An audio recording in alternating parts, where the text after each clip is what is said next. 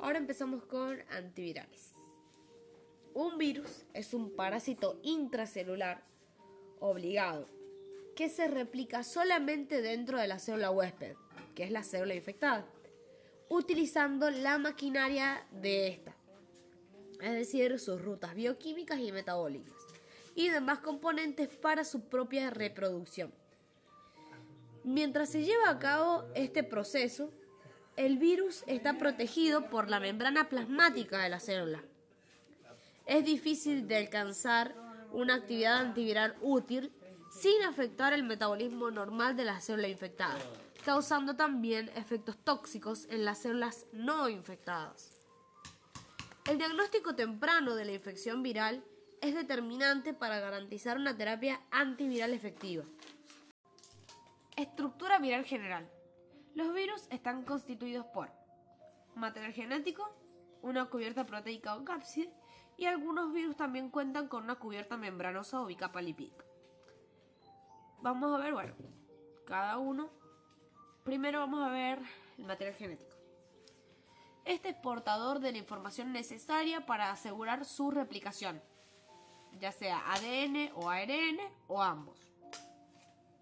El material genético puede ser monocatenario o bicatenario, e incluso puede ser bicatenario con regiones monocatenarias, estar dispuesto en línea o en forma circular, o incluso estar segmentado. Las cadenas de ADN o ARN pueden ir en sentido positivo, negativo o incluso con partes de cadena en un sentido y otras en otro. La replicación del genoma de la mayoría de los virus ADN se produce en el núcleo de la célula. Y la replicación de los virus ARN suele producirse en el citoplasma. Entonces tenemos dos tipos de virus. Los virus ADN y los virus ARN. Los virus ADN, su replicación se produce en el núcleo de la célula, mientras que los virus ARN, su replicación se produce en el citoplasma. La cubierta o cápside, cubierta proteica o cápside, protege al material genético. Y habíamos mencionado que algunos virus poseen también una cubierta membranosa o bicapa lipídica, que los rodea cuando se encuentran fuera de la célula. Esta membrana contiene proteínas codificadas tanto por el propio genoma vírico como por el de las células hospedadoras. Además también de glúcidos complejos cuyo origen es exclusivamente de la célula hospedadora. Entonces esta cubierta membranosa que rodea a los virus fuera de la célula contiene proteínas codificadas tanto del virus como también de la célula hospedadora y glúcidos complejos propios de la célula hospedadora.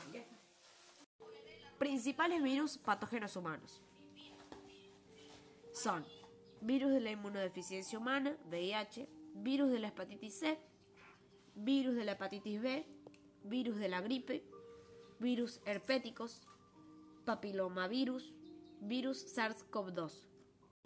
Bueno, vamos a ver ahora la estructura viral del SARS-CoV-2. Vamos a ir desde adentro hacia afuera. Tenemos el ARN, que está cubierto por una nucleoproteína. Luego tenemos la membrana lipídica. Sobre esta la envoltura de la membrana. Luego tenemos eh, las proteínas de membrana y eh, atravesada digamos de esta de la membrana lipídica tenemos encontramos a las glicoproteínas del espiga de superficie entonces tenemos el gen ARN luego la nucleocápside las hemaglutinina esterasa HE que estas están eh, son las proteínas de membrana, luego la membrana, la envoltura y los spike, que son las glicoproteínas de espiga de superficie. Replicación viral del virus de ADN. Entonces, viene el virus de ADN. Entra en contacto con la célula, ingresa en la célula por endocitosis Una vez allí, la envoltura viral se fusiona con la membrana nuclear de la célula. Es cuando la cubierta proteica se desintegra y el ADN viral entra en el núcleo donde se copia. Luego, el ADN viral se transcribe a ARN mensajero que pasa al citoplasma. Para luego el ARN mensajero elaborar proteínas de la cubierta y la envoltura que entran en el núcleo. Una vez en el núcleo se ensamblan nuevos virus que salen del núcleo por gemación y adquieren una envoltura a partir de la membrana nuclear interna. Y como último paso, los virus recién formados salen de la célula por exocitosis para ingresar, o sea, invadir nuevas células y seguir eh, replicándose dentro del núcleo. Las proteínas virales elaboradas en el paso 4 que es cuando el ARN mensajero elabora proteínas de la cubierta y la envoltura que ingresan en el núcleo, no siempre vuelven a ingresar al núcleo. Esto solo ocurre con algunos tipos de virus de ADN. Entonces, las proteínas virales en el paso 4 no siempre vuelven a ingresar al núcleo. Esto solo ocurre con algunos tipos de virus. Replicación viral del SARS-CoV-2. Es un ARN no retroviral. El primer paso es cuando se une el virus y entra en la célula por fusión de membranas y endocitosis. Una vez dentro, se libera el ARN del virus y luego se traduce la polimerasa viral. Luego se replica el ARN para eh, ser posteriormente transcripto de ARN subgenómico. El paso siguiente es la traducción de proteínas estructurales. Las proteínas S, E y M se combinan con la nucleocápside. Luego se forma un virión maduro, que es un virus dentro de una célula del aparato de Golgi, para em, ser finalmente expulsado de la célula por exocitosis. La terapia antiviral puede consistir en inmunoterapia, ya sea con inmunización activa con vacunas o mediante la inmunización pasiva, que es con inmunoglobulinas o interferón, entre otras. Y también otra de las terapias antivirales es la farmacoterapia, que se utilizan fármacos antivirales. Principios de la terapia antiviral.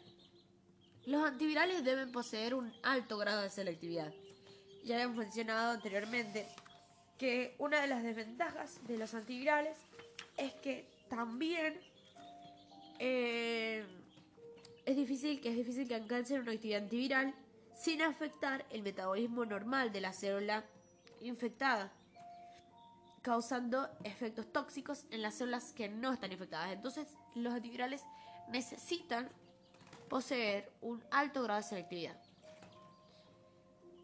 También eh, deben poseer actividad restringida para actuar sobre una etapa en particular del proceso infeccioso. Los antivirales deben ser susceptibles eh, a desarrollar resistencia. Y la mayoría solo son eficaces durante la fase de replicación viral y no sobre los virus latentes. Entonces, los antivirales deben poseer un alto grado de selectividad deben ser susceptibles a desarrollar resistencia y la mayoría son solo eficaces en la, eh, durante la fase de replicación viral y no sobre los virus latentes. Agentes antivirales. El tratamiento farmacológico de la infección viral puede realizarse por 1. Inhibición o interferencia de la, absorción o fusión del virus a la célula huésped. 2 inhibición de la asociación del virus con enzimas de la célula huésped, por ejemplo ADN polimerasa u otras. 3. Inhibición del proceso de transcripción. 4. Inhibición del proceso de traslación. 5. Interferencia con las etapas de integración y maduración proteica viral. 6. Interferencia con el ensamble de las proteínas virales. Y 7. interferencia con la eliminación del virus a partir de la superficie de las membranas. Desafíos en el desarrollo de un antiviral. Para desarrollar un antiviral es necesario cultivar poblaciones celulares e infectarlas con los virus objeto de estudio. Luego, se ensayan los distintos, los distintos compuestos con potencial actividad antiviral y los que presentan algún efecto se seleccionan para estudios posteriores de mayor envergadura. Proceso que consume mucho tiempo en ausencia de un completo conocimiento acerca de cómo trabajan los virus objetivos. Recién en los años 80 comenzaron a dilucidarse las secuencias genéticas completas de los virus y a conocerse exactamente qué tipo de moléculas se necesitaban para atacar su maquinaria. Muchos antivirales producen efectos tóxicos en humanos a niveles terapéuticos o tienen un limitado espectro de acción, por lo que son pocos antivirales, por lo que son pocos los antivirales que han tenido éxito verdaderamente. Por estas razones y otras, es que los antivirales no se han desarrollado tan rápidamente como otros agentes antiinfecciosos. Desafortunadamente, síntomas específicos producidos por infecciones virales pueden no aparecer hasta que la replicación viral esté completa o hasta que existan daños severos de la célula infectada, los cuales algunas veces resultan irreversibles. Clasificación de fármacos antivirales. Los antivirales pueden clasificarse en base a diferentes criterios, de acuerdo a su estructura química y de acuerdo al sitio o a la etapa de acción. De acuerdo a su estructura química pueden ser eh, antivirales con estructuras nucleosídicas y con estructuras no nucleosídicas. Los antivirales con estructuras nucleosídicas inhiben la síntesis de ADN viral a través de su incorporación directa en la nueva molécula de ADN que se está formando o también mediante la inhibición de la ADN polimerasa. Los antivirales con estructuras no nucleosídicas inhiben otras etapas del ciclo de replicación viral por mecanismos diversos.